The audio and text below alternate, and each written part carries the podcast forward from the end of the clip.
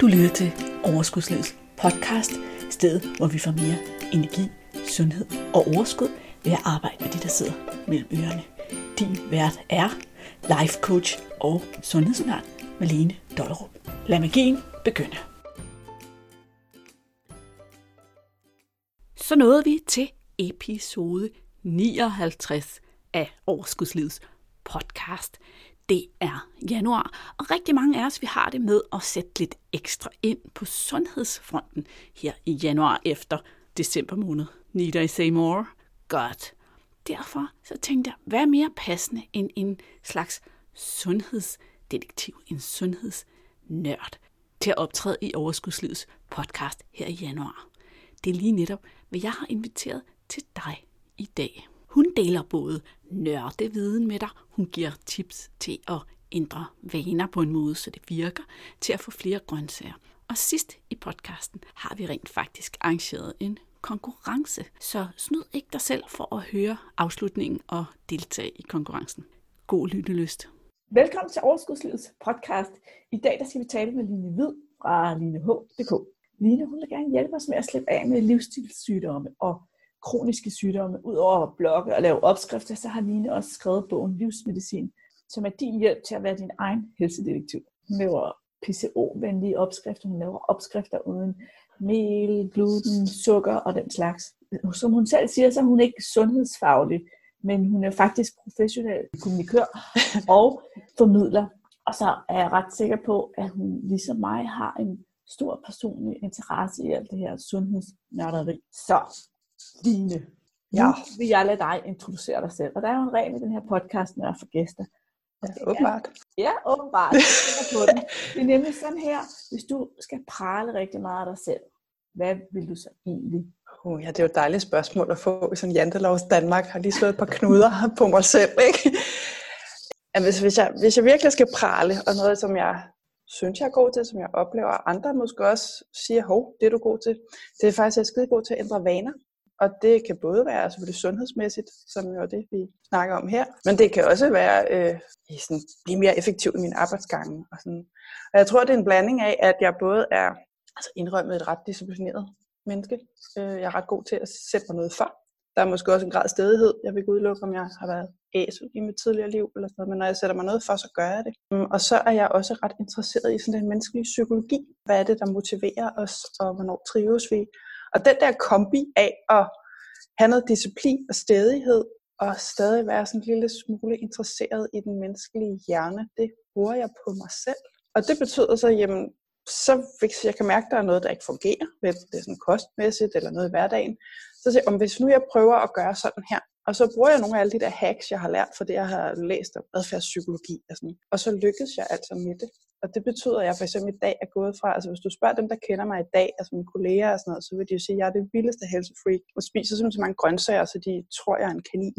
Men går du sådan noget 10-15 år tilbage i tiden, så vil folk sige, at Lina er en sukkergris, og hun ved simpelthen ikke, hvad hun skal gøre med en broccoli. Og det er ikke sådan en kæmpe skift, der er kommet på én gang det er simpelthen de her små vaneændringer. Så det der at få inkorporeret vaner i, øh, i hverdagen, det er rigtig, rigtig god til. Fedt. Det var en virkelig god superpower. Det skal vi høre noget mere om lige om lidt. Line, du har jo skrevet en bog ja, om at være helsedetektiv. Og det har du ja. også gjort af en grund. Har du ikke lyst til at dele din historie med os? Det har jeg. Øh, jeg har tænkt, at jeg måske skal prøve at gøre det kort, for ellers bliver det nærmest hele min livshistorie. Men det er faktisk det der med vanerne, som har været grunden til, at jeg har det er en af grundene til at endte med at skrive den, i en erkendelse af, at der er altså noget, jeg er god til, her, der er noget, jeg lykkes med. Jeg har en blog, som du selv har nævnt, og den har jeg har faktisk haft i snart 10 år, og det er en primær blog med opskrifter.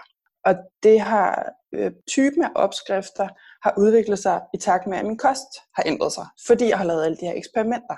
Øhm, og det startede med stenalderkosten helt tilbage, det ved jeg, det var også der, du startede. Så har jeg været over de PSO-venlige opskrifter. I dag er det gluten og, og mælkefrit, fordi det er der, jeg er endt. Og der er også lige så stille og roligt ved at snige sig noget plantebaseret ind, fordi klimaet. Øh, men min blog afspejler min kost, og på den måde har den også afspejlet den her rejse, jeg har været ude i. Fordi altså, jeg er en stakkel, der er født med astma og allergi, så jeg har altid haft et eller andet knald med kroppen, der ikke helt har fungeret, som den skulle. Og for små 10 år siden, så blev jeg rigtig, rigtig træt af, at min energi svingede meget. Jeg begyndte at tage lidt på, selvom jeg spiste sundere og sundere. Jeg fulgte de officielle kostråd. Jeg blev også mere og mere sulten. Altså, jo, mere, jo sundere jeg spiste, jo lettere tog jeg på af mindre og mindre mad, og jo mere sulten var jeg, og jeg fik jo at vide, at det skulle være omvendt. Og der startede jeg så med det allerførste, jeg prøvede at kaste mod, det var det her stenalderkost. Og der havde jeg jo egentlig først og fremmest et håb om, at det skulle hjælpe på det her energi og vægt og sult og så videre. Men faktisk noget af det første, der så skete, det var faktisk, at min fordøjelse fik det bedre. Den havde øh, rokket sig siden starten af teenageårene. Og jeg havde selv, jeg vil sige, jeg er 40 i dag, så når vi er små 10 år tilbage, så har jeg været i starten af 30'erne. Men helt i starten af 20'erne var jeg til lægen med de der fordøjelsesproblemer. Og nogle af de ting, hun sagde til mig, så fik jeg sådan parkeret det som, det var stress. Det var stressrelateret, og altså ved Gud, stress øh, påvirker også min fordøjelse. Mm. Men noget af det første, der skete, da jeg smed det her riskorn og kartofler ud, det var, at min fordøjelse fik det bedre. Og efter nogle måneder fik min hud det også bedre. Samtidig med, at energien stabiliserede sig. Det blev lettere for mig at holde vægten nede. Jeg begyndte at blive mæt af det, jeg spiste. Og det satte noget i gang hos mig. Det der med, okay, det her det virker. Og jeg er måske også lidt overrasket over at opleve, at når jeg ikke fulgte de officielle kostråd, men gjorde noget lidt rebelsk og noget lidt angstprovokerende, synes jeg, fordi jeg gjorde noget, som autoriteterne sagde, man ikke skulle, for eksempel smide fuldkorn ud. Ja, men uha, man må ikke spise, man må, altså hvis man har dårlig fordøjelse, så skal du bare spise noget mere fuldkorn. Ja, for fanden. Endelig, endelig på med fuldkorn, ikke? Øh, og det er sikkert også glimrende, måske ikke så glemmer hvis man ikke kan tåle gluten. Men det var simpelthen det, der satte det i gang, at jeg begyndte at eksperimentere. Altså, og det, altså, det blev jo, simpelthen, der gik sport i den, fordi jeg, okay, det her det virker. Jamen hvad så, hvis jeg prøver at gøre sådan her? Hvad sker der så? Så jeg har simpelthen haft de sidste små 10 år, haft alle de her eksperimenter. Det har så både været med kost, men det har også været livsstilsting. Hvordan kan jeg forbedre min søvn? Hvordan kan jeg håndtere min stress bedre? Og så har jeg jo simpelthen oplevet, altså på overordnede parametre, har jeg simpelthen fået det bedre. Og, altså, og det er både som, at huden er blevet pænere, min fordøjelse fungerer bedre, de der sådan, konkrete ting. Men der er også den der øh, faktor, der hedder almindelig velvære. Mm. Jeg generelt har fået det bedre. Og det er jo ikke sådan, at hver gang jeg har gjort noget, så, øj, så har det bare været sådan en aha-oplevelse, og nu alt rykker. Altså, der er virkelig forskel, og jeg har også nogle gange kastet mig ud i noget, hvor jeg har fået det dårligere. Altså, jeg tænkte, jeg skal da prøve at jeg tror, jeg blandt andet tog en jodtilskud på et tidspunkt. Okay, det triggede som min eksem. Okay, det skal jeg nok lade være med. Så jeg har også haft dem der, hvor jeg har prøvet noget, og så bare fundet ud af, at det der, det dur ikke. Og så har der selvfølgelig også været ting, som ikke har givet nogen effekter. Men de der små tweaks har hen ad vejen gjort, at jeg har fået det bedre og bedre. Jeg vil sige, nu sagde du også, det er svære ord. Ikke? Jeg er professionel kommunikatør. Jeg er kendt med retorik, og jeg har tidligere arbejdet med øh, forskningsfaglig formidling. Så det, der begyndte at slå mig først, er jeg er nørdet. Jeg kan også godt lide at både læse eksperter, der udtaler noget, og høre interviews, altså høre mange podcasts også, apropos med interview med forskere. Så jeg fandt jo ud af, okay, jeg suger alt det her viden til mig, jeg bruger mig selv som sådan en lille øh, eksperiment for at finde ud af, hvad der virker, og som sagt, jeg er skidegod. Jeg lykkes med det. Altså jeg får lavet, når jeg opdager noget, der virker, så lykkes det mig også bagefter at få det inkorporeret i min hverdag. Og samtidig, så hver gang man går ud i sundhedssystemet, jeg ved godt, lægerne er presset og sådan noget, men jeg synes, med, der mangler et helhedssyn i vores sundhedssystem. Det er sådan, jeg er helt med på, hvis du kommer med noget akut, altså du har brækket arm, du har fået en infektion, så medicin og sådan noget, skide godt, kør med det. Men de der livsstilssygdomme, det er kroniske sygdomme, som hvis du spørger mig, er et symptom på, at der er noget galt i det her meget komplekse økosystem, som er den menneskelige krop. Der oplever jeg altså, at vores sundhedssystem rigtig tit kommer til kort fordi de er så fokuseret på en enkelt del, og på, at nu skal du have nogle piller. Altså det bliver symptombehandling. Den der forståelse for, at det hele hænger sammen. Og det er som det, jeg har oplevet, når jeg, okay, jeg skruer på, og jeg tager noget korn ud af min kost. Hov, så først så får min fordøjelse det bedre, og efter nogle måneder får min hud det bedre. Der er for eksempel noget, hvor jeg har oplevet en sammenhæng. Der har jeg fået, er oplevet flere læger, der afviser. Så jeg sad med den der, okay, jeg har, jeg har suget noget viden til mig. Jeg har oplevet, at det virker. Altså også det mest effektive, jeg nogensinde har brugt i forsøget på at få det bedre. Det har ikke været medicin. Medicin har hjulpet mig. Det, der har gjort den største forskel, det koster livsstilsændringer. Det møder, jeg møder det ikke i sundhedssystemet, og jeg synes, det er svært at få hjælp nogle steder. Men jeg tænker, nu har jeg al den her viden. Jeg har selv lykkes med nogle ting.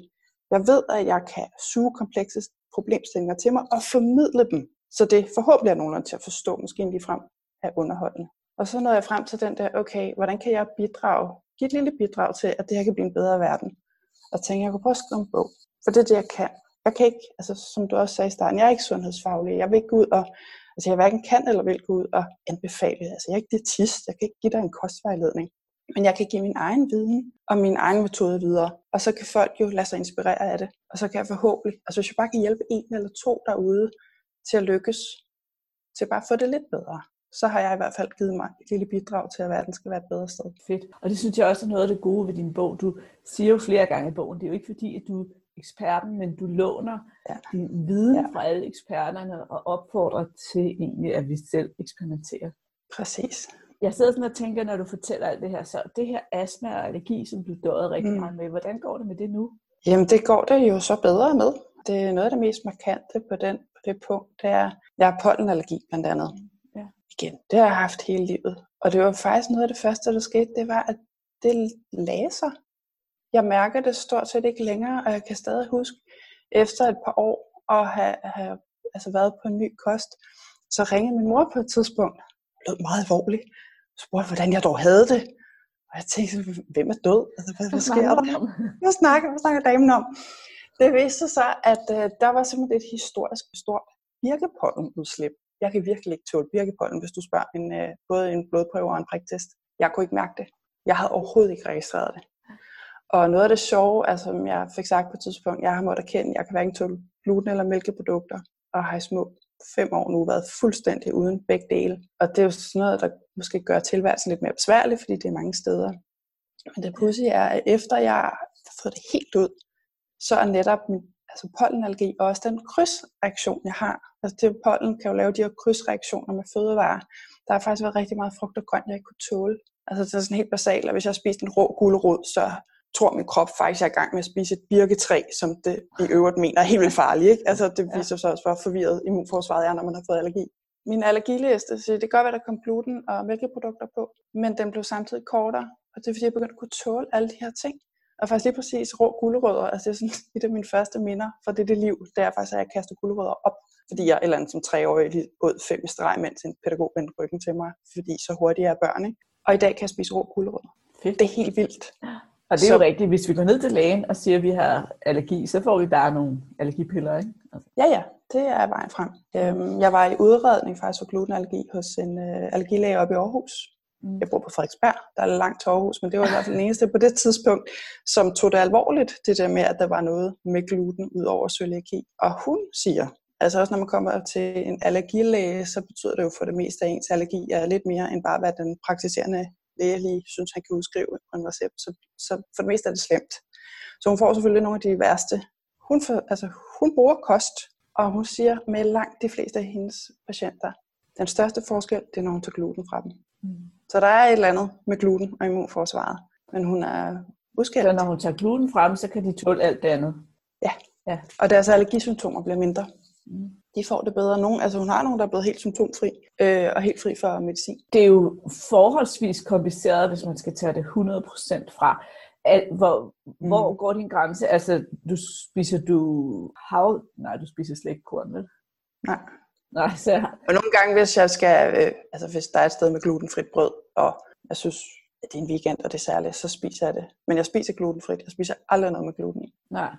Nej, men jeg tænker også, altså du ved, hvis man er alvorlig, lider alvorlig cøliaki, så kan man jo ikke engang ja. spise havregryn.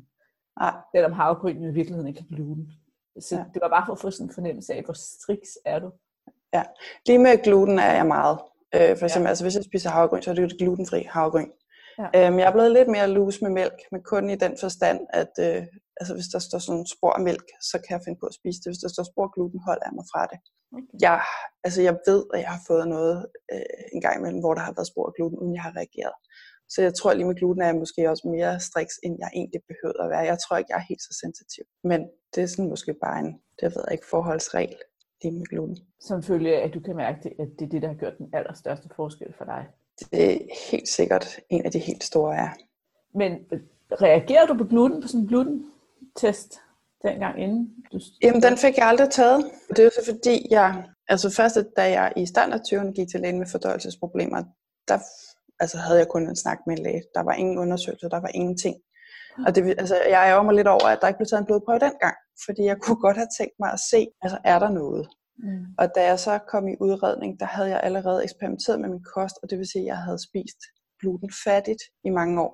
Og der fik jeg taget en test, og det var negativ men den var forventet negativ, fordi man skal jo spise en vis mængde, mængde gluten hver dag i en vis periode, før en test overhovedet kan være positiv. Ja, så. det er noget råd det der, ikke? når man har en rimelig god fornemmelse af, at man ikke kan spise tåle. Ja, præcis. Det er helt lang tid Om det er det.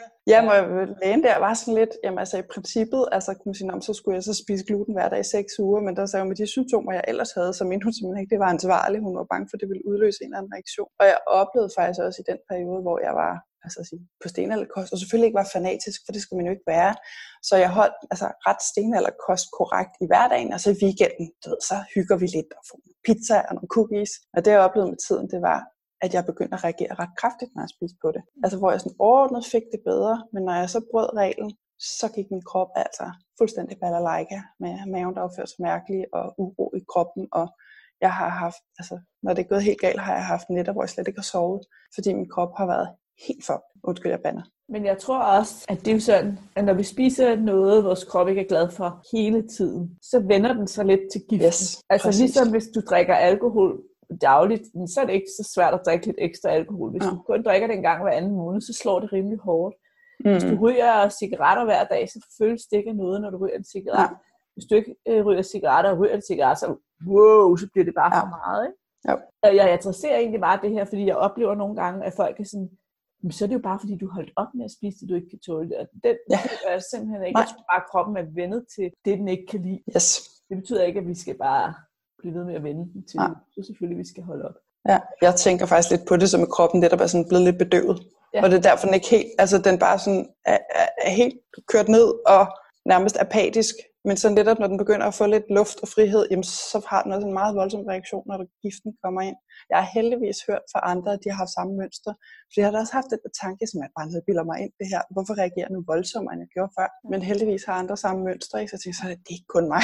Nej, det er ret utroligt. Ja. Og jeg har det jo sådan, jeg er blevet testet på et tidspunkt, både af en læge og af en uh, kinesiolog, tror jeg. Ja. Og jeg kunne begge steder godt tåle gluten, men jeg har haft ja. meget lidt af det i min kost, og jeg kan mærke, at mm. jeg får simpelthen ondt i maven, og så, når jeg spiser det. Ja.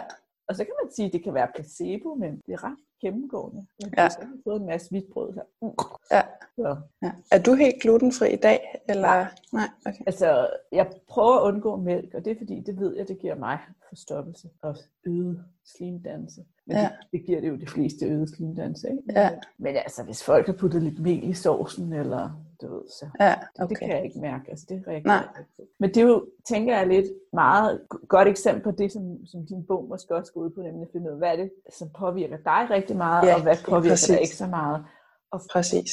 Nogen, du siger for eksempel, at jeg kan godt tåle lidt mere mælk, men jeg skal ikke have noget gluten, og jeg har det måske omvendt. Jeg kan godt tåle ja. lidt gluten, jeg har bare sådan, ja. ikke gå for langt. Og, og for hver især af os er det jo at finde ud af, hvornår er det, vi får det bedre, hvornår kan vi mærke energien stige, hvornår er det, vi kan mærke. Og så det her med, at i hvert fald, at hvis jeg går og har ondt i maven flere gange, så er noget galt, ikke? Ja. Der er mange mennesker, der har. Ja, det er faktisk lige præcis det der. Det er der flere af de sådan, guruer, jeg følger, der siger den der med, at vi skal altså ikke forveksle, at noget er normalt forekommende med, at det er normalt. Og jeg tror, der er simpelthen så mange af os, der har de der små skavanker. Om jeg har, man har jo altid lidt ondt i maven, eller man har jo altid lidt hovedpine eller noget. Det er faktisk ikke, det er vi ikke designet til. Det er faktisk ikke meningen, du skal rette rundt og have det sådan. Men jeg tror, fordi så mange har det, så accepterer vi bare det, som det er. Og for mig var det netop altså sådan helt, altså man vender sig samtidig også til meget, så det bliver ens, det er som den nye normal. Så for mig det der at opdage, jamen jeg behøver ikke rende rundt og have en lille smule ondt i maven, og gud, det har jeg faktisk haft hele tiden, uden måske efterhånden snart at lægge mærke til det. Det var en meget stor aha-oplevelse, men igen, det snakker vi måske ikke så meget om, men det er faktisk ikke meningen, du skal have det sådan der. Nej, det er nemlig det. Vi snakker ikke om det, og vi tænker ikke så meget over det, tror jeg. Fordi ja. som du selv siger, til sidst holder vi bare op med at lægge mærke til, Ja. Så det er kun den der, når der pludselig er en dag, hvor vi ikke har ondt i maven. Ja. Det er rart. Ja, min mave har det rigtig godt i dag. Ærligt. Nej, jeg spiser noget franskbrød. Åh, oh, der var den igen. Ja. Nu tænker jeg, der er jo mange ting, man kan eksperimentere med, og det er jo en ja. stor opgave også, fordi, tænker jeg, der skal lidt viljestyrke til, for at sige, nu udlader af et eller andet længe ja. nok til, at jeg kan se en effekt. Fordi det ja. er jo ikke nødvendigvis nok at gøre det i to dage eller en uge. Nej. Hvor lang tid synes du, man skal forsøge sig frem, hvis der er noget, man har mistanke med? Det er forskelligt, og det er også her, jeg kommer lidt på gyngende grund. For i hvert fald i forhold til kost og sådan noget, der har jeg simpelthen ikke den, den faglige viden til det. Jeg ved så meget, for eksempel gluten, der skal man have længere tid. Altså det er i hvert fald alle, alle de fagfolk, jeg, jeg øh, har stødt på, de siger faktisk mellem 3 og 6 måneder. Til gengæld er jeg ikke stødt på så lang en periode med andre ting. Øhm, det er jeg vil nok, længe, altså, det er rigtig, rigtig længe. Ja, Gluten er måske det, der er allersværest at undgå i vores samfund, fordi det er jo præcis. bare alt. Morgen, middag og aften er der gluten, og alt, hvad du køber færdigt og alt. Ja, ja. Det er rigtig svært, hvis du skal gøre det i et halvt år, for at finde ud af, at du får det bedre. Ja, altså så jeg kunne selv mærke det med det samme, og det tror jeg faktisk, de fleste kan. Så jeg har i hvert fald forstået det sådan, at det er en helgardering, fordi der er nogen, der først reagerer efter længere tid. Jeg vil så også sige med, med andre ting, øh, andre kost, øh, andre fødevarer og også anden livsstil, så vil mit lægmandsgæt være, at jamen, altså, i stedet mellem to og fire uger er så nok til at finde ud af, om det virker eller ej, alt efter hvad det er. Og samtidig vil jeg sige, hvis man, man laver et eksperiment med et eller andet, og kan mærke, at man reagerer negativt, øh, måske altid give det lidt tid, fordi nogle gange skal kroppen også lige have lov til at reagere. Men i hvert fald min egen krop siger, hvis jeg først har en negativ reaktion, så har jeg i hvert fald indtil nu ikke oplevet, at den ikke var negativ, og så siger jeg, så stop før tid. Altså du siger, at hvis du eksperimenterer med at holde dig fra et eller andet og få en negativ reaktion, så skal du stoppe, eller hvordan? Jeg tror ikke helt, jeg forstod formuleringen. Ja, og det var egentlig et meget godt spørgsmål, fordi ja, hvis man stopper med noget, så er det jo faktisk ikke sikkert, at man får den negative reaktion. Der tænker jeg nok i virkeligheden på, hvis man prøver at tage noget ind. Jeg tænker, at det her er noget, der ville gavne mig. Det er nok det, jeg, virkelig, jeg har oplevet for negativ øh, reaktion. Ligesom du havde med det jod der. For eksempel, ja, dårlig idé. Dårlig plan.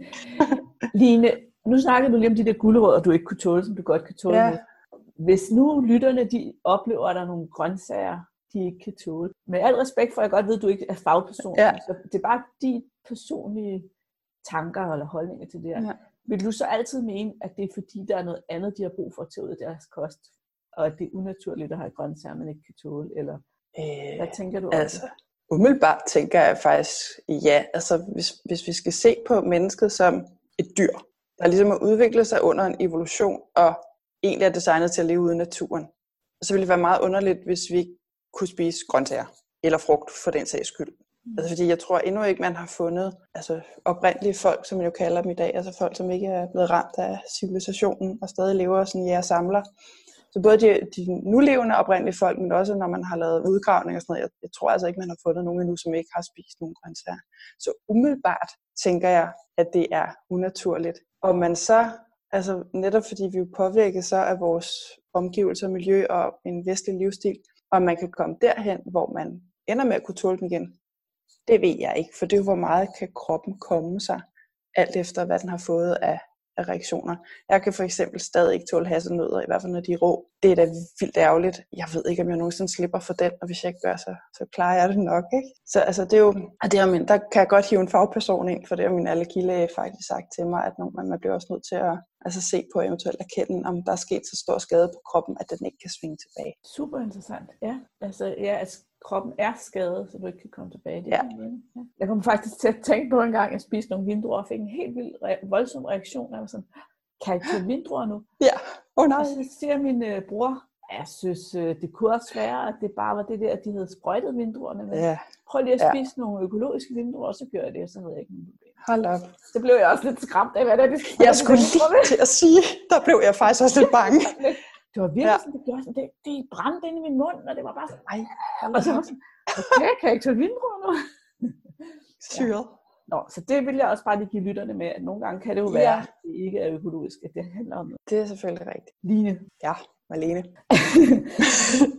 vi skal have dit allerbedste tip til at, sådan, at navigere rundt i den der sådan, sundhedsjungle, Åh, når man ja. mærker, at der er noget, der ikke virker for en. Fordi jeg tænker, Ja. du har skrevet en hel bog, der er rigtig mange ting at vælge imellem. Hvor vil du starte? Hvad er dit bedste tip? Åh, jamen altså, mit bedste tip, nu bliver jeg måske så irriterende, ikke? Fordi netop det der, vores kroppe er forskellige, så du får mig simpelthen ikke til at pege på en specifik ting. Fordi det, der måske bøvler hos mig, og samtidig virker hos mig, det er ikke det samme, som bøvler og, og hos dig og virker hos dig.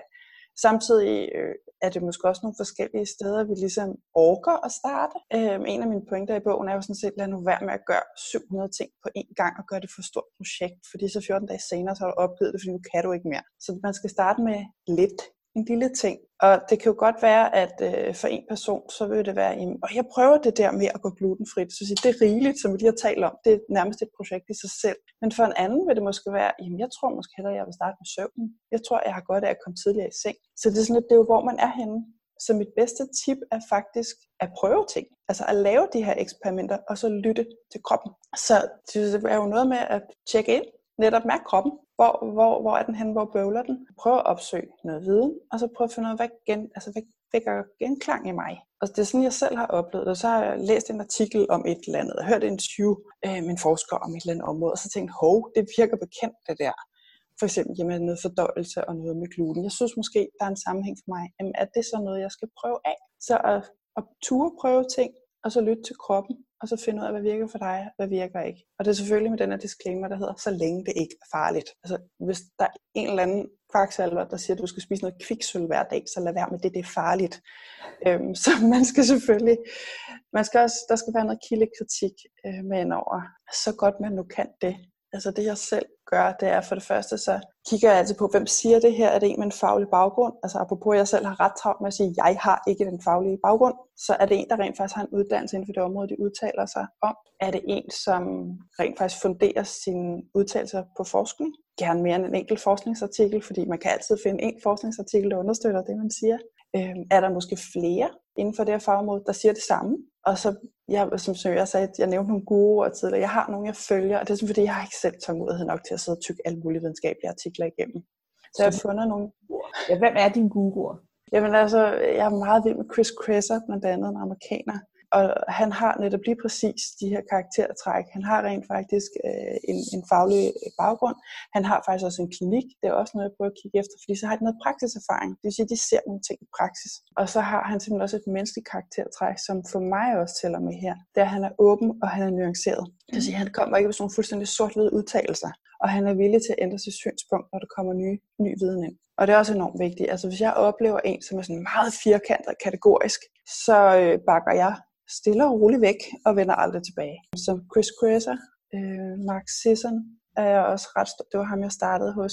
Han har mere fokus på træning, fordi han er tidligere atlet. Men han har også de samme karaktertræk. Og så er jeg også meget stort fan af hende, der hedder Terry Walls. Det er altså amerikaner af en eller anden grund. Terry Walls er læge, og hun har haft sklerose. Og har hun endte sted, hvor hun var i kørestol. Hun kunne ikke gå og stå selv. Det kan hun i dag. Hun kan cykle, og det er simpelthen kost. Og hun er gået endnu mere eksperimenterende og videnskabeligt til værks, end jeg nogensinde har været i nærheden af. Hun har virkelig været benhård, og det er også benhård. Det er nogle benhårde diæter, hun, øh, hun anskriver, men hun, altså, hun har vendt sklerose. Det vil jeg våge påstå, og nogen siger, at det kan man ikke. Det har hun ja. altså gjort. Og hun har sat gang i forskningsprojekter, fordi nu har hun, hun har lavet en klinik, hun har haft rigtig mange patienter igennem, som får de samme resultater som hende. Men hun har også sat nogle forskningsprojekter i gang. Hun siger, at det ikke er nok, hun har praksiserfaring. Hun bliver nødt til at få forskning på det. Hun er så sej. Så de tre er, er nogle af mine guruer, eller mine tre største guruer.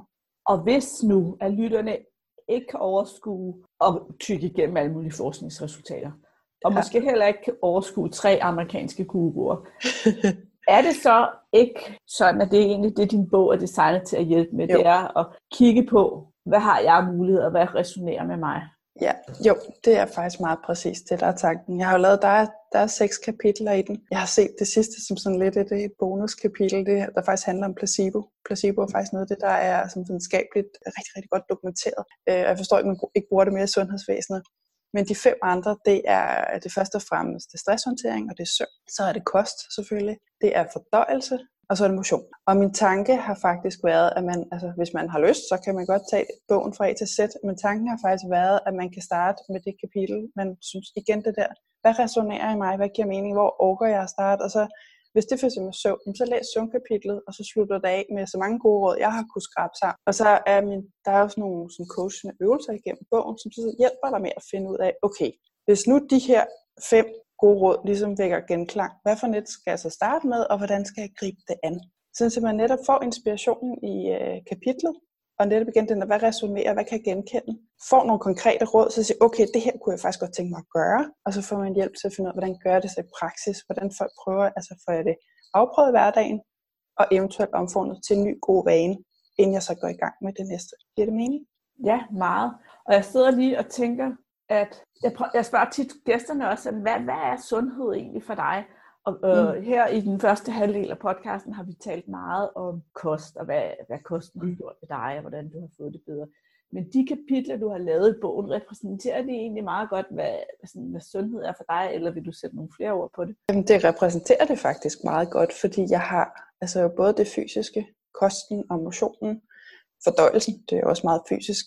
Men jeg starter faktisk, de to første kapitler er jo stress og søvn. Søvn er selvfølgelig også fysisk, men der er noget med, at det gør noget rigtig gode ting i vores hjerne. Så de der mentale aspekter, og det er også derfor, jeg så har placebo-kapitlet til sidst, det, det er simpelthen, det hele hænger sgu sammen i vores kroppe. Så sundhed for mig er både den mental, det mentale aspekt og det fysiske aspekt. Og hvis du spørger mig, så kan man slet ikke, man kan virkelig ikke skille de to ting ad. Øhm, jeg har også hørt nogen sige engang et eller andet med det der, når vi diskuterer, jamen, er der, er der en forbindelse mellem sådan krop og sind, mellem vores hoved og krop, og så er der nogen, der siger, ja, der er en forbindelse, den hedder halsen. ja. Så, ja. Yes, Vups, der glemte jeg lige spørgsmål. okay, jo, det var det her placebo, jeg lige blev lidt nysgerrig på. Ja. Jeg tænker, placebo, sådan som jeg har forstået placebo-effekten. Så virker den jo, fordi vi tror på, at den ja. skal virke. Og sådan er der jo altså, rigtig mange ting. Så er det jo sådan, at hvis vi tror på noget vil virke, mm. så får vi det til at virke. Ja. Det er jo meget fascinerende. Men hvordan bruger man så placebo? Kan man bruge placeboeffekten på sig selv? Fordi så ved man jo, at det er et placebo-forsøg. Ja, der er faktisk en... 100% øh, på, det virker, eller sådan. Det er der lidt meta. Ja, der er faktisk en forsker på Harvard, der har haft præcis samme spørgsmål og har lavet nogle eksperimenter. Og det er jo der, jamen hvis du ved, det er placebo, virker det så? Fordi er pointen ikke netop, at du, altså netop den her forestilling. Og der er faktisk forsøg, der virker, så længe du også informerer folk om placeboeffekten. At du simpelthen fortæller, prøv her, det er simpelthen dokumenteret, at vores forventninger til noget, det har en positiv effekt. Hvis du fortæller folk det, og du så siger, nu får du de her sukkerpiller, eller kalkpiller, eller hvad det nu er, og de skal hjælpe dig med, hmm, hvad det nu end er, de skal hjælpe med, og fortæller, hvordan det fungerer, så virker det faktisk stadig. Og det betyder, Ja, ikke? Fordi det betyder, at du kan faktisk godt give dig selv placebo. Og i virkeligheden, placeboeffekten er jo overalt. Altså det er også placebo. Jeg synes, nogle bliver det sådan lidt øh, udskældt på en eller anden måde. Det er sådan altså, lidt irriterende effekt, som kommer og yderlægger vores videnskabelige forsøg. Ikke? Fordi man laver noget, og hvis man forhåbentlig har man en kontrolgruppe, for ellers har du ikke lavet ordentligt videnskabelige forsøg. Men så er det der, når man, ved vi, at det her virker helt specifikt eller var det noget udenom, fordi vi ikke kan rydde vores forsøg for alle mulige faktorer, der kan påvirke det? Er det så det, vi testede, der virkede, eller er det nogle af de her ting udenom, der påvirker det? Er det så en placeboeffekt? Og så er det, det er ligesom, som sagt, det er den der irriterende ting, det kommer og ødelægger vores forsøg. Men sådan som jeg ser det, så er det der faktisk en super, super god pointe. Som sagt, det er dokumenteret. Det har effekt, når vi har positive forventninger. Det andet eksisterer også. Nocebo. Har vi negative øh, forventninger, så har det en negativ effekt. Det er alle vejen, og pointen er faktisk, du kan ikke pille det ud. Det er alle vejene. Og det betyder også, når vi sidder nede hos de fortravlede læger, der ikke har tid til at se os i øjnene og give os nærvær, men bare sidder og stiger ind i deres skærm, og så lige stikker nogle piller ud til højre, så har vi faktisk en nocebo-effekt. Der er en masse negative ting i, i den interaktion. Vi mennesker er sociale, vi har brug for det der nærvær, den der omsorg, den kommer ikke. Så har de piller en mindre effekt, end hvis lægen faktisk havde haft nærkontakt, havde vist noget empati, compassion i den her samtale, og på den måde også havde været med til at understrege, hvor meget de her piller vil hjælpe Og det er sådan nogle forsøg, man har lavet. Det er dokumenteret. Og det vil sige, du kan ikke pille det ud. Det er al vejen. Der er også lavet eksperimenter, hvilket jeg synes er fantastisk. Pillernes form og farver har også indflydelse på, hvor godt de virker eller ej. De kan simpelthen se mere overbevisende ud eller ej. Så jeg siger, det er al vejen. Du kan ikke pille det ud. Og derfor siger hvorfor bruger vi det ikke aktivt og bevidste om det? frem for bare at blive lidt irriteret på det, og sige, det er da også irriterende, at vi ikke kan pille det ud af vores forsøg. Altså bruge det mere aktivt. Er der så nogle, altså nu bliver jeg vildt nysgerrig, er lidt af sporet her. Er der så nogle farver på piller, som får folk til at tro, at de ikke er godt? Det kan godt være. Det, jeg ved ikke så meget om detaljerne, jeg kan fortælle dig, hvilken farve, der er bedre end andre. Men altså mit gæt er for eksempel, jeg tror da ikke, det er tilfældigt, at vi ikke piller blå. Det er der da sikkert nogen, der har arbejdet med. Ja, ja. Og jeg ved så ikke, hvad det er, den blå farve gør. Der tror jeg ikke, vi skal ud. Men jeg er helt sikker på, at det ikke er tilfældigt. Det er meget fascinerende. ja. det er det. Placebo-effekten er noget af det fedeste, der findes, hvis du spørger mig. Det er så fascinerende. Jeg kom bare til at tænke på, at min mor hun havde det ret skidt på et tidspunkt, og så og hun får forskellig medicin, og så var det, de pegede på, at det kunne være den her ene slags medicin, og de piller, de var sådan pink eller sådan noget. Og hvis jeg skal være helt ærlig, og så kigger tilbage i, ja. i tid, så, så tænker jeg også, at de ser også lidt giftige ud. det er nok godt, at hun ikke skal have dem her. Altså, virkelig ja. åndssvagt, ikke? Men det er jo et meget godt eksempel på, hvordan man selv hopper lige i med begge ben, ikke? Yes. okay. Hvis, altså, hvis du måtte give et budskab, som kunne blive hørt og forstået af alle, altså du har måske et uh, billboard ude på Rådhuspladsen, eller du får en artikel i et eller andet avis, eller eller andet, som det her, det hører de og tager til sig. Ja. Hvad skal det så være? Det er, at det hele hænger sammen. Uh, altså, det er jo passer jo også fint på det, jeg sagde. Altså mit billede af sundhed, jamen det er det mentale hænger sammen med det fysiske. Og jeg vil, jeg kan godt hoppe op på en stor klinge, fordi jeg siger, det, når vi kigger ud i verden, apropos klimaforandring og sådan noget, det hele hænger sammen. Altså den der lille mærkelige forestilling om, at det hele er sådan lidt småmekanisk, alt er enkeltdele, som man kan, enten som kan agere sådan helt autonomt, eller som vi kan bytte ud, det er en illusion. Alt hænger sammen. Vores kroppe hænger sammen, og som sagt, vi mennesker sociale, vi hænger sammen i et socialt fællesskab. Det hænger sammen med kloden og vores øh, fine økosystem, som vi er, det ved jeg ikke, ved at virkelig ødelægge på den grimme måde. Det hele hænger sammen. Og jeg tror, jo, jo hurtigere at vi alle sammen forstår det, jo bedre skal det gå, både med planeten og med den almindelige menneskelige sundhed. Fedt. Det får du lov at skrive. Jeg, skal lige, jeg ringer lige og snakker med dem. det er godt, og så, og så kører vi derfra. Det er ja. skide godt. Ja, fordi jeg er helt enig nemlig. Line, jeg kunne også godt tænke mig at spørge dig jeg oplever jo i hvert fald, at jeg har klienter og snakker med kvinder og sådan noget, som, som gerne vil navigere uden om forskellige ting. Men gennemgående mm. er det bare rigtig svært. Altså det er en udfordring nu. Siger du, at gluten er det, som du gør dig allermest umage mm. med at navigere udenom. Og kan du ikke dele med os, hvordan gør du? Fordi hvis du skal gøre det 100%, Ja. Så må der være nogle udfordringer i din dagligdag, hver gang du skal ud til nogen, mm. hver gang du skal besøge nogen, hver gang du skal have middag på et hotel, skulle jeg til at sige, eller være ja. på kursus, eller alle steder er det jo. Ja, altså, og det er der også, og det jo faktisk, altså når jeg er født med astma-allergi, så har jeg altid været vant til, at der var ting, jeg ikke kunne tåle, men altså det, jeg synes var sværest, da jeg fik den der besked, nej, du kan hverken tåle gluten eller mælkeprodukter, nu skulle du så undgå det fuldstændig hysterisk. Altså, så var det netop det der at spise hos andre, hvad enten det så er professionelle andre, fordi de har en restaurant, eller hos private. Og jeg er meget bange for at være besværlig. Altså det har været den der besværlige, som er skide svært at lave mad til. Og for det første, det jeg gør, det er, at øh, jeg prøver altid at tage det med et smil. Og jeg siger faktisk mest, om jeg, jeg er besværlig. For det, så har jeg på en eller anden måde lagt. Og måske også virkelig sænket forventningerne, og så viser det sig for det meste, har jeg jo fundet at så er det ikke så besværligt alligevel. Men den der at, at have den positive hat på, og også ligesom tage den på mig, altså det er mig, der kommer med noget, som måske er svært for dig. Så at have sådan en hjælpehat på og gøre det med et smil, det synes jeg faktisk, det letter i hvert fald dialogen og kommunikationen. Og det der med at hjælpe, mener jeg faktisk også meget bogstaveligt. Jeg har selv oplevet, det jo svært. Altså også som du, du nævnte tidligere, det der med gluten er jo simpelthen alle steder. Jeg er faktisk imponeret over, hvor folk øh, lykkes med at få gluten hen. Altså så får, ja, ser man sin pålæg og... Ja, altså, jeg har stået med en kaj, øh, kan indeholde spor af hvede, og jeg tænker, hvordan i alverden har I fået hvede nede den her? Men man kan åbenbart, hvad man vil. Ikke? Men den der erkendelse af, at det er faktisk ret svært det her, så at hjælpe. Så noget af det, jeg gør, hvis jeg skal ud og spise, så altså først, jeg spiser ikke et sted, hvor det kun serverer pizza. Altså, så er det nok lidt op ad bakke. Ikke? Så jeg kigger altså på kortet, øhm, og så prøver at se, er der nogle retter her, som jeg nok kan, eventuelt med twist. Fordi så kan jeg hjælpe dem. Så kan jeg spørge, okay, jeg kan se, det, det er den der dressing, er der noget i den? Krotongerne, kan vi ikke droppe dem? Kan I eventuelt putte lidt flere grøntsager på i stedet for. Altså det er så, jeg kan hjælpe en tjener og et køkken med at skrue tingene rigtig sammen. Og det samme gør jeg faktisk også, hvis jeg skal spise hos nogle venner. Så spørger jeg sådan diskret, hvis de ikke selv kommer sådan, hvad skal vi have? Og så igen kommer med noget hjælp. Jamen, hvis du laver en salat, kan du så have fetaen ved siden af, hvis du gerne vil putte feta i. Så det er, at jeg ligesom selv prøver at hjælpe til at tviste det og spiser jeg ud, har jeg nogle gange også, så har jeg måske en snackbar eller eller andet i tasken også. Så hvis der ikke er helt nok til at blive med, så har jeg lidt ekstra.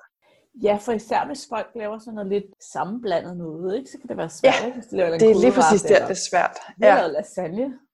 Ja, skide godt. kan du ikke bare lade... Hmm, tak. Ja, ja, fedt. Kan du ikke bare tage pladerne frem? Nej, det kan jeg så ikke, fordi der er gluten i hele lasagnen. Men altså, faktisk, altså, så have hjælpehatten på, fordi jeg ved, jeg ved jo ikke, hvordan andre går ud, men jeg forestiller mig i hvert fald, hvis man går ud med en forestilling om, at hvis jeg bare kommer og siger, at jeg kan ikke tåle gluten og mælkeprodukter, for eksempel, så kan de klare resten. Det synes jeg er ikke for meget over på andre. Altså fordi hvis man har mindsetet til, også fordi det er jo, altså lige præcis gluten og mælkeprodukter er noget, der er i rigtig meget mad. det må, altså, jeg har lavet twistet op i mit hoved og begyndt at tænke anderledes. Det er ikke sikkert, de har. Så jeg bliver nødt til at hjælpe dem. Og jeg har faktisk et ekstra tip, og det er noget, jeg har brugt, når jeg skal ud og rejse. For det er måske der, hvor jeg er blevet sådan mest, åh oh, gud, hvordan takler jeg det her? Fordi en ting er, hvis man sådan tager til England, det kan jeg godt klare. Jeg taler rimelig godt engelsk. Den skal vi nok skildre. Men for et par år siden for eksempel, så var min mand og jeg i Portugal. Jeg taler ikke så godt portugisisk, lad mig sige det sådan. Og det viser os, at de taler ikke så godt engelsk. Hvad gør man så? Og der har jeg simpelthen for længst begyndt. Jeg har simpelthen lavet sådan nogle små sædler. Jeg går i gang med Google Translate hjemmefra og får lavet sådan en lille sædel, der på deres lokalsprog fortæller, hvad jeg ikke kan tåle. Man kan selvfølgelig godt gøre det, mens man sidder der netop Google Translate for eksempel har en app. Men det jeg har fundet ud af, at de der små sædler kan, det er det, der sker, når jeg så viser sådan en. Det er, for det første ser tjeneren altid enormt glad ud og helt lettet, fordi puha, meget, nu er det meget nemmere. Og så løber de ud i køkkenet med den. Hvor hvis du viser en telefon med Google Translate på, så slipper de nok ikke helt fra at styrte ud i køkkenet med din telefon. Så de der små sadler, de, de er enormt effektive. Og jeg tror, det gør det let både for mig og også for køkkenet. Det var et super godt tip. Oplever du ikke nogle gange, at folk ikke helt forstår det? For eksempel, nu skal du være mælkefri, men så tænker mm. de over, at smør også er et mælkeprodukt, eller jeg har for eksempel haft det sådan med mælk. Folk ved godt, at jeg ikke kan tåle mælk. Så køber de bare laktosefri mælk. Yep. Det er bare ikke det, jeg ikke kan tåle, og så er vi lige ja. Ikke? Altså, ja. Oplever du ikke nogle gange den slags vanskeligheder, hvor folk egentlig har forsøgt, men af uvidenhed, så har de alligevel... Jo, jo. Ved, eller helt sikkert. Spise noget bulgur eller sådan noget. Øh, ja. Jo, jo, jo. Ja. Ved, ikke? Altså, og den, det, det er, er sjovt, bare, du at de skal hjælpes, men også, at de ikke ved det. Ja. Men altså, og det, men det er jo faktisk også lige præcis den, man så også netop kan komme ud i. Altså, jeg har oplevet en bestemt ikke billig restaurant, som for eksempel ikke havde styr på sojasauce og gluten. Det synes jeg var lidt bekymrende, men igen, det så må man jo hjælpe dem med det. Mm. Men det er sjovt, du nævner lige præcis det der med mælkeprodukter. Der tror jeg, at vi har en bagdel her i Danmark, fordi vi har fået det her laktosefri. Og det er ligesom blevet betegnelsen for, når vi ligesom håndterer det der med mælkeproblemer. Altså så bliver en, en ret på en restaurant angivet som laktosefri. Og nogle gange betyder det rent faktisk, at det er fri for mælkeprodukter, og nogle gange, som du siger, så er det fordi, der er laktosefri mælkeprodukter i. Der er det meget nemmere på engelsk, fordi de har dairy free. De taler sjældent om lactose free. Det er dairy free. Og det er meget nemmere at kommunikere, fordi de godt ved, hvad dairy er. Men du har fuldstændig ret. Altså, jeg har også fået den, når jeg har købt laktosefri, og jeg har det præcis ligesom dig. Ironisk nok, jeg kan godt tåle laktose, men jeg kan ikke tåle proteinerne i mælken, og de er der stadig. Det er det samme. Ja. Ja. så, ja, så det må man bare tage med et smil. Det må man lige præcis. Og så bare sige, okay, så lige tage den om, så må jeg ligesom forklare det. Og så altså, tage lærerrollen på sig og for, forklare, hvordan det hænger sammen. Nu snakker du lidt også selv om hjerne og alt det her. Og så tænker jeg, det er jo altid meget nemt at gå ud og sige, nej tak, jeg kan ikke tåle gluten. Og det kan alle folk forstå. Men det, som folk måske nogle gange har lidt sværere ved, både sådan at få ud af munden og acceptere øh, fra den anden side, det er, når vi lige er i gang med at eksperimentere med det. Altså jeg ved ikke, om jeg ikke kan tåle gluten. Jeg er bare ja. ved at undersøge det. Kan du så ikke lige undersøge det næste uge, fordi nu skal vi lige have det her. Har du nogle gode tip til, hvordan får man kommunikeret det ud, når man er i en eksperimentfase, hvor man ikke sådan bare kan gå ud og sige, at jeg ikke tåle det? Mm. Altså, min umiddelbare svar vil være, at svaret som skal lyde, jamen hvis jeg bryder det nu, så ødelægger mit eksperiment. Og som du, du selv sagde også til dem med, nu gang, altså hvor lang tid skal jeg være i det? og det kan måske også være, være et argument, at det er lidt hårdt at være i det her. Så hvis du beder mig om at bryde den nu, så skal jeg begynde forfra. Og nu har jeg været i gang x antal dage, så derfor vil jeg ikke bryde den. Fordi, altså, og så måske samtidig igen også huske, for det er i hvert fald noget, jeg prøver at, at minde mig selv om, og synes, jeg har oplevet igen og igen, at folk gør det jo ikke af ond vilje. Altså, det er måske mere, altså, så at huske, at de kommer med nogle gode intentioner, og sige, jeg vil ønske, at jeg kunne spise, og det er rigtig pænt af dig, at du gerne vil lave den her kage, eller hvad det nu er men jeg kan desværre ikke sige ja nu. Altså virkelig at få kommunikeret, det har ikke noget med dig at gøre, jeg kan stadig godt lide dig, jeg synes, du er fantastisk, men jeg har brug for det her nu, og det vil gøre det og det ved mig, hvis jeg bryder det her eksperiment. Øhm, og faktisk apropos folks gode intentioner, jeg har i de her små fem år, hvor jeg har skulle køre det helt striks med gluten og mælkefrit, jeg har haft meget få dårlige oplevelser. Jeg er faktisk blevet virkelig, virkelig overrasket over, hvor søde og hjælpsomme folk er. Altså apropos, at jeg måske var mest af alt var bange for at være besværlig hold op, hvor har der været mange søde tjenere, og også mange kokke i køkkener, som tydeligvis nogle gange har tænkt, det der, den der udfordring, den tager jeg. Og så har jeg nogle gange fået nogle virkelig sjove og vilde retter, som har smagt fantastisk. Så jeg har mest oplevet positiv respons. Herligt. Godt at høre. Ja, meget. Sådan, der er ikke så lang tid til at slippe dig, men jeg er simpelthen lige nødt til at høre. Fordi ja. du sagde til mig, at du skulle prale af, hvad du var god til. at du var god til at ændre vaner. Og Ja. det er jo noget, de fleste af os vi ville ønske, vi kunne sige om os. Så, hvad er det, der gør dig god til at dele vaner, og kan vi, eller ikke dele, hvad er det, der gør dig god til at ændre vaner, og kan vi andre lære noget af det? Mm, Jeg tror først og fremmest, at jeg er god til ikke at gabe over for meget. Og som jeg sagde tidligere, at i min optik, så, eller sådan se fra min stol, så tror jeg tit, det er det, der går galt. Altså også, jamen, så har det været nytår, så skal jeg i gang med den her kur, og nu skal den have hele armen, og man lægger alt om, alt kost, alt motion, alt øh, stress, man holder op med at ryge, altså man går all in. Og altså, selv jeg, som siger, at jeg er disciplineret væsen, det kunne jeg altså ikke holde til. Og jeg har faktisk aldrig prøvet nogle af de der sådan noget, tre ugers kurer, hvor man skal gøre alt muligt. Altså jeg har altid kun lavet de der små ting. En af de ekstra fordele ved det, det er jo også, at du skal helst i forhold til at eksperimentere kun gøre én ting ad gangen, for ellers ved du ikke, hvad der virker. Så i hvert fald sige, en af de ting, jeg er god til, det er det at, altså, at, at gøre det småt. Og så er jeg, jamen det jeg gør, så bryder jeg det også tit ned. At jeg finder én ting, og så gør jeg det lidt. Altså for eksempel, jeg er rigtig glad for at gå i fitnesscenter i dag. Det gør jeg sådan to gange om ugen, hvor jeg styrketræner, og så har jeg også en omgang yoga, nogle gange i fitnesscenter, nogle gange hjemme på stuegulvet. Så jeg træner tre gange om ugen. Det startede altså med, at jeg bare gik i fitnesscenter en gang om ugen, og så blev det en vane. Så at finde en lille ting, og gøre det let, men gøre det jævnligt. Så, altså, og det er noget med, at man ikke overbelaster den der viljestyrke. Fordi man får gjort det så småt, at det er til at overkomme, og man skal gøre det så kortvejt og sjældent, at det igen er til at overkomme. Til gengæld får man det gjort. Og så begynder det at blive en vane, og så kan du skrue op derfra. Og et lille trick til at holde en fast på så at gøre den der lille ting igen og igen, det er at lave tracker, for eksempel. Det er en af de ting, jeg gør. Jeg vil på et tidspunkt for eksempel gerne begynde at læse noget mere. Jeg brokker mig enormt meget over, at jeg ikke fik læst lige så mange bøger, som jeg gjorde som teenager. Helt vildt irriterende.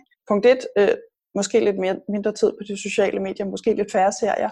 Og så lavede jeg en tracker. Den aftale, jeg lavede med mig selv, det var, at jeg skulle læse mindst 5 minutter hver dag. Og så tegnede det simpelthen ind om i dag, og så lavede jeg sådan firkanter. Så en firkant var 5 minutter. Hvis jeg læste 20 minutter, så fik jeg så fire firkanter. Og så med tiden, altså det der så sker, så sker der et eller andet mentalt. Så vil man jo ikke have en dag, der er top, vel?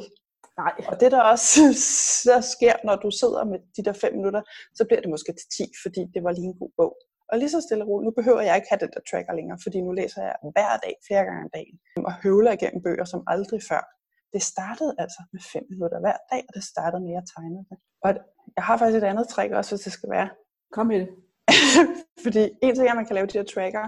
Noget jeg øh, nogle gange gør i stedet for, det er, hvis der er noget, jeg godt vil gøre hver dag. Så laver jeg simpelthen sådan en gentagen reminder på telefonen. Det kan fx være, har du mediteret i dag, hvis det er det, man gerne vil i gang med. Og så kommer den måske klokken 8 om aftenen. Og hvis man ikke har fået det gjort på det tidspunkt, så kan man jo så tage den lille påmeldelse til at sige, når jeg sådan nu, jeg skal gøre det. Fedt. Der er en ting, jeg gerne vil adressere i det her, fordi Ja. jeg er helt på linje med dig, og jeg er fuldstændig enig i, at det er sådan, det skal foregå. Men et, en modstand, jeg ofte hører i forhold til det her, for eksempel, Ja. når man så træner jeg kun én gang om ugen, eller så laver jeg, starter jeg med bare at lave yoga en gang om ugen i 10 minutter. Ja. Det er jo, så gør det jo ingen forskel, og så, ligesom, så kan det også være lige meget. Kan du prøve at adressere det? Det kan jeg godt, fordi det, at jeg vil, det er rigtigt lige her nu, så giver det måske ikke så meget. Men den der lille ting, det er det grundlag, der skal lægges, for at du kan bygge den rigtig store vane ovenpå. Så hvis du ikke laver grundlaget, så får du aldrig bygget en rigtig stor vane. Så på den måde gør det rent faktisk en forskel. Altså du vil jo forhåbentlig ikke bygge et hus uden at lægge et fundament først. vel? Super godt svar. Jeg er fan. Sådan. Line, vi skal Ja. ja. til at have rundt af. Men jeg har faktisk to spørgsmål. Du må gerne vælge, hvad for et af dem du så helst vil svare på. Det My ene goodness. er, hvad er det bedste råd, du nogensinde har fået? Og det andet er, hvis du skal give et her og nu tip, som lytterne kan få glæde af i dag, hvad skulle det så være? Hvad vil Så du helst tror- svare på? Oh, men så tror jeg faktisk, at jeg tager tippet. Ja, Øh, det. og så kan vi faktisk lidt vende tilbage til de der fuldkorn, ikke, som vi begge to har siddet og rantet lidt over. Men jeg kan godt blive lidt træt en gang imellem med det der, altså, myndigheder, som siger, nu må vi endelig spise alle de der fuldkorn, fordi de er rige på mineraler, vitaminer og, og kostfibre. Og det er jo også rigtigt, når man sammenligner dem med, med hvidt mel. Men vi ved jo godt, at vi skal spise nogle flere grøntsager. Ikke? Og en af mine små kæpheste, der er, at hvis du har spist tre runder med rugbrød, så kan du ikke spise alt det der broccoli, som du godt ved, du skal spise. Så hvis jeg skal give et tip, som man kunne gå ud og gøre med det samme, for rent faktisk at komme i gang med at spise nogle af de der forbistrede grøntsager, det er at prøve at smide øh, ris, korn og kartofler. Husk den der lille ramse, ris, korn og kartofler. Smid det ud af din kost. Og når du så står og kigger forvirret på din tallerken, og tænker, hvad skal jeg så spise, for nu er den nærmest tom, så putter du grøntsager ind i stedet for. Og det er faktisk sådan, jeg kom til at spise flere grøntsager. Fordi som sagt, jeg har virkelig været hende der, som har stået og kigget forvirret på en broccoli og tænkt, hvad skal jeg dog gøre med den? Og nu spiser jeg afsindig mange. Jeg tror, jeg spiser i hvert fald kilo grøntsager hver dag. Og jeg elsker det til med. Og hvis man synes, de er kedelige, ikke? så er det først, hvis du har rå grøntsager, en god dressing. Den kan gøre rigtig, rigtig meget. Du har også udgivet en øh, e-bog med smoothies. Så hvis man er til den slags, så kan det også være en måde at få smidt de der grøntsager ind. Og min egen forkærlighed for grøntsager, det er faktisk bagte grøntsager. Og vi smider virkelig mange mærkelige ting i, i ovnen herhjemme. Og det er netop broccoli, det kan være kål. Rosenkål, de der, som er så øh, berømte og berygtede for deres prutlugt. You're doing it wrong. De skal bages. Mm. Hvor smager de? Ja, ja. Lige præcis. Du ser fuldstændig ud i hovedet, som jeg også gør, når jeg får tanke om bagte rosenkål. Det smager helt forrygende. Bagte auberginer. Altså, så hvis man synes, der er lidt stramt med, med grøntsager generelt, jamen så bag dem lidt olie på, salt, peber. Er du rigtig vild, så putter du noget, noget krydderiblanding på. 20-30 minutter i ovnen. Det er fantastisk. Jamen selv sådan noget som broccoli. Og broccoli mm. det smager jo super godt, og det bliver bare... Ja, der er faktisk min bedre halvdel. Han er lidt fræk nogle af de der broccoli, så giver den måske også lidt grin, fordi så bliver de sådan en lille smule brændt sprøde ude i de der små mm. grønne dæmmer ude for enden. Jeg ved ikke, hvad de hedder teknisk. Ja. Det smager fantastisk. Det er lille crisp. Ja, lige præcis det var et, et super godt, altså jeg er jo totalt grøntsagsfan, så jeg, var, jeg vild med det tip, det var så godt. Så er der to ting, vi skal have styr på nu. Ja. Den ene, det er bogen. Ja. Den hedder Livsmedicin. Ja. Og vi to, vi har aftalt, at der er en af lytterne, der kan vinde et eksemplar. Er det ikke rigtigt? Ja, det er rigtigt. Ja. så, og vi har ikke aftalt, hvad man skal gøre for at Nej, det... vinde det her eksemplar. Så lad mig lige spørge dig først. Hvor kan man finde dig, hvis man synes, det her det var, det lød godt, jeg vil gerne vide noget mere om hende der Line og hendes øh, livsmedicin og det hele. Hvad gør man så? Så øh, går man på nettet, og så finder man lineh.dk. Ja. Der er min blog, man kan finde min bog, man kan finde alle mine opskrifter. Man kan også, hvis man kniber øjnene lidt sammen, kan man finde nogle ikoner til både Facebook og Instagram, hvor jeg også huserer. Så lineh.dk, det er den nemmeste måde. Ja, godt. Så jeg synes, at vi skal aftale, at hvis man liker din Facebook-side eller din Instagram-side, ja. og skriver et, en kommentar på det Facebook-opslag, jeg laver til den her podcast, ja. så kommer man med i puljen, og så en uge efter podcasten offentliggjort, ja. så trækker jeg noget om, hvem der skal have bogen. Det er en aftale. Er det ikke det? Det er smukt. Ja, og hvis du sidder og tænker, at jeg skal bare fingre i den bog, så går du selvfølgelig bare ind på lineh.dk, fordi du kan lige så godt komme i gang i dag, i stedet for yeah. at få udsat ja. det. Så vil jeg sige, jeg skriver selvfølgelig linket både til Lines øh, side og hendes Facebook-side og hendes Instagram i episodenoterne. Og jeg skriver navnene på de tre guruer, som Line nævnte. Mark Sisson, Chris Kresser og Terry Walls. Jeg skal bare lige vide en ting. Er der noget, som jeg har glemt at spørge dig om, som du gerne ville have været spurgt om? Det tror jeg ikke. Jeg synes, vi er kommet rigtig, rigtig godt omkring. Både med begejstring og med sådan lidt rant, histopist. Der skal også være plads til lidt øh, udskillen på øh, myndigheder. Det har der også været. Det er fint. yes, godt. Ved du hvad, så vil jeg gerne sige tak, fordi du var med. Jeg synes, det har været rigtig interessant, og jeg er altid lykkelig for at møde en uh, med fellow Princess-fan, fordi det, det er jeg jo også.